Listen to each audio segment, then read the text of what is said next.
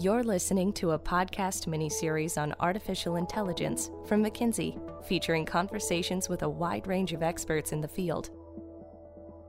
From the earliest days of artificial intelligence, scientists and writers have imagined intelligent machines that can simulate human capabilities like sight, hearing, and even touch. And as we continue to advance the applications and capabilities of AI, debate is emerging around whether we can, or even should, imbue these systems with what are considered uniquely human emotions, like empathy. Hello, and welcome to this edition of our McKinsey podcast series on AI. I'm David DeLallo with McKinsey Publishing, and today we'll be focusing on this idea of empathic AI systems. Why talk about empathy in the context of AI, you might ask? After all, empathy isn't something that comes up terribly often in the context of business. But according to Minter Dial, it should. Minter is a former head of the Redken brand at L'Oreal, and more recently, an established speaker and author on the topics of technology and marketing. His latest book, entitled Heartificial Empathy, explores the idea of putting more heart into businesses as well as into AI systems. Off the bat in our discussion, Minter shared that the conversation needs to be about not only empathic AI, but also empathic businesses, as empathy in general is an extremely effective and under-leveraged key to unlocking productivity in organizations. There is now a study that shows that businesses that have empathy within their culture and towards the customer will have a net positive benefit on their bottom line and that shows up in the shareholder stock price. In the study, they evaluated 170 publicly traded companies and on a range of some like 50 criteria, evaluated them on their empathic ability. The top 10 with empathy outperformed by two times on the stock market than the bottom 10. I asked Minter to talk more about this idea of organizations building empathy within their culture. Often, when companies do talk about injecting a dose of empathy into their operations, they think about it in terms of customer facing activities like marketing or customer service. But Minter says that's not enough. We've got 70% of employees that basically feel disengaged with their business. If you're trying to make empathy towards a customer, but you're not empathic internally, well, that dysfunction will and discord will inevitably show through and, and come into the cracks, if you will, in the business. It seems before we even talk about how and if we can create empathic AI applications, we need to explore how businesses can imbue empathy into their operations in general. Because even though empathy is a uniquely human trait, we likely can all point to instances where some people simply aren't very empathic. And as a society, it seems our ability to empathize with others has greatly decreased. The interesting thing with this right now is that empathy is, is something that has been shown in multiple studies to be on the decline in society in general. It's on the decline in society, it's on the decline with regard to the way customers feel treated by companies. And I think that if you look at the level of burnout, the loneliness factors, there's an opportunity for businesses to be changed for the good. A study that was done in 2010 showed that in University of Michigan, 12,000 students self-declared themselves to be 40% less empathic than students from 30 years before of the same age. This is a huge decline. I asked Minter whether he felt empathy could be taught to those who might, shall we say, not be naturally empathic. So how do you how do you learn it? Well, the idea is to get into other people's shoes, but not just people like you, because that's the easier thing. That's more like targeted empathy, where you're where you're listening to people who are come from your same background, and that's sort of easy to get into. But what's a lot harder is to get into someone else's shoes that comes from a different background, different culture, different language, different sex, different race, and so on. There are many ways you can do that. One of the ways is, is to read classic novels and start getting into the shoes and the skin and the feelings of the characters in your book. That's one great way. Another way is to go out of the way to ask or interact with people you don't regularly do on your, for example, your commute. You get on the bus, maybe just take a moment to to speak to the conductor or the driver or someone on the bus and understanding what they're about and do it in a non judgmental way and see what that comes like.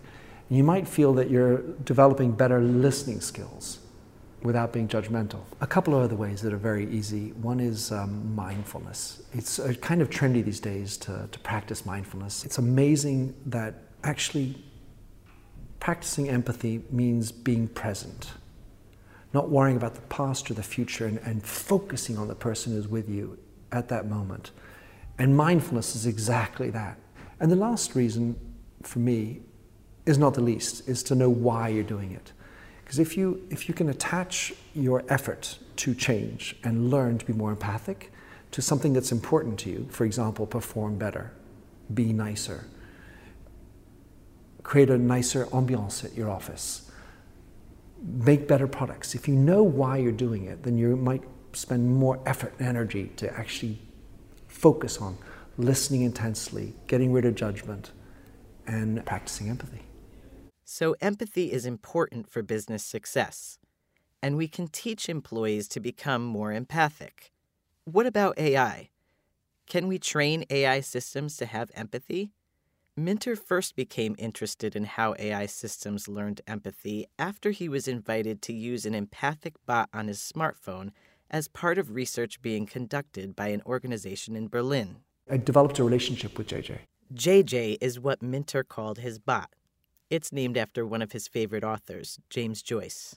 And it got to a point where I enjoyed the interactions. Worse, I needed them.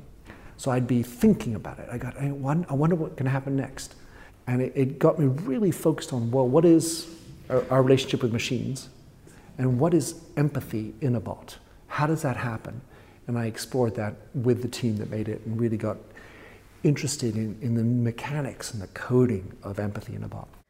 What did Minter learn? We'll get to that in a moment. It's here I'm reminded of another conversation, this one with renowned AI researcher Stuart Russell, where he stressed that while AI systems may be able to mimic human empathy, they can't truly understand what empathy is like.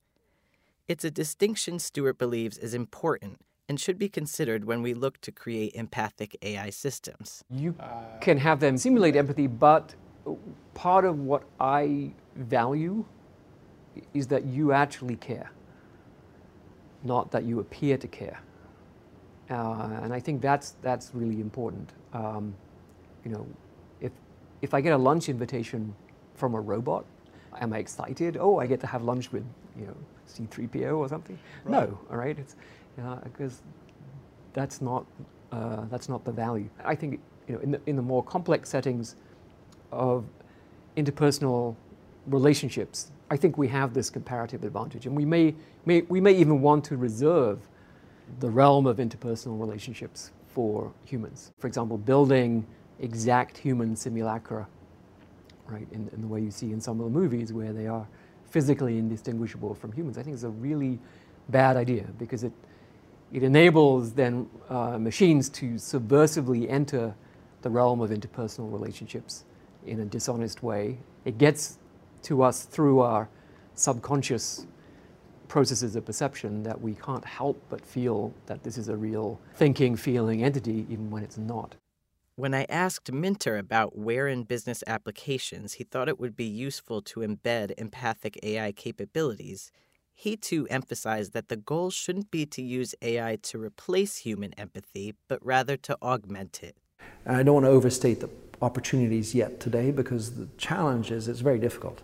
It's inevitably a blend. It's got to be machine plus human that's going to be working. That's certainly for the near to medium term is going to be how most good empathic customer service is going to be. It's going to be a combination of machine dealing with a lot of the repetitive stuff and the human being coming in to override or complement or make it more empathic when necessary, according to the rules they establish. So, how do we go about teaching empathy to AI systems?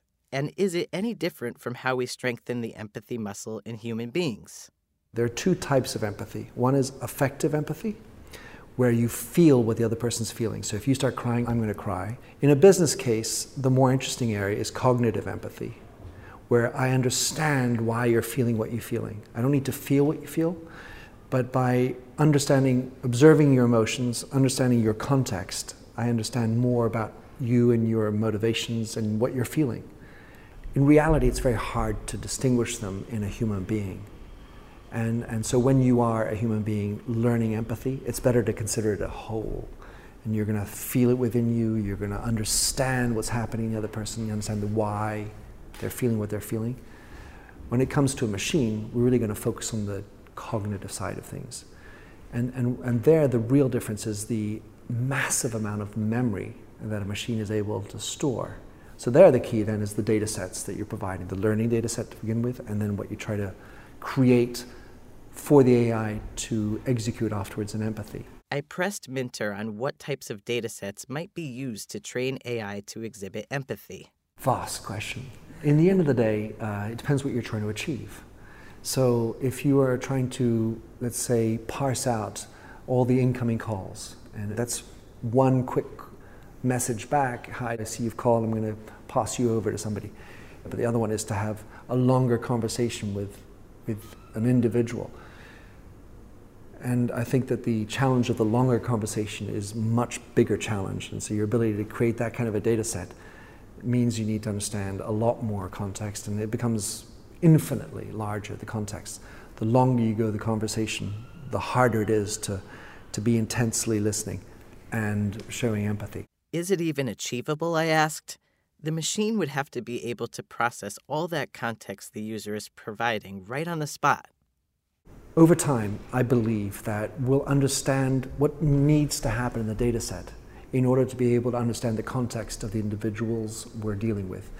At the beginning, the machines will be able to focus in, understand, listen to a very limited number of people and for not very long time. But over that learning, we'll start understanding people like you from a certain culture, certain language background. We'll start understanding more about your context and then we'll develop. The challenge will be to try not to overstep what we're trying to achieve. If you can start by understanding the context of one individual, how does that work? And then start multiplying that out. But don't give it, don't over expect right now because the machines aren't able to do it. And, and uh, the, the more important thing is to learn as we go along the way right now. While we didn't quite solve the dataset issue, we did come to the realization that there's an element of empathy that's extremely effective and was achievable to a degree in computers several decades ago, and that's active listening. If you go back to the 1960s, when ELIZA was first created, it, it basically was somehow a reproduction of the Roger philosophy of psychology, which is rather than saying anything additional, it just reformulated what you said. So you said to me, I'm unhappy. So you said to me, you're, un- you're unhappy. Why did you say that? And so ELIZA was basically programmed to say that. And funnily enough, people started answering. So if you just are able to show that you're listening to the other and allow the other person to continue on speaking, to provide all the content, that kind of a machine, I think, really could work and, and could have great benefits, certainly in the medical space. At the end of the day, active listening is the, the number one skill of a good salesperson. We always think that sales is about, you know, selling my idea, but if you listen intensely, all you need is one sentence at the end and you got the right one. But even so, Minter reminded me that creating empathic AI systems requires more empathic employees, including the technical professionals who build these systems. When you are going to code empathy, you need to go to coders, you need to brief them. The challenge with coders is that they are typically more logically oriented. So you need to think through how you're going to provide them with the material to create empathic code. And today we know that so many of the data sets are naturally biased. So you need to think, well, ethically, we, we want this to be unbiased. But if you want to write this ethical principle, it turns out that the skill you need to have in order to write the right ethical principles is empathy. So even though at the end of the day I'm trying to create an empathic AI, first of all, you need to have an ethical construct. But before even having your ethical construct, evaluate, be self aware about your own levels of empathy. Do you have in a team enough diversity to represent what your ethics are, and then you're going to be able to have a better type of data set and coding for your machine. If you want an empathic AI, you better start off with empathy within your organization in the first place.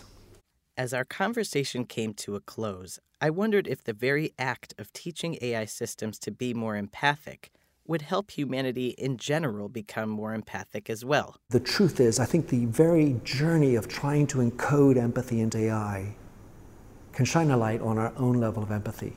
Why do we want to do it? What is our interest in doing that? Are we actually empathic? Or are we trying to delegate the empathy to something else because we're not capable? And in the very process of trying to figure out what is the code we should be embedding into the AI, maybe we're going to start understanding better what is empathy in the first place. And with that, we conclude this edition of our AI podcast series.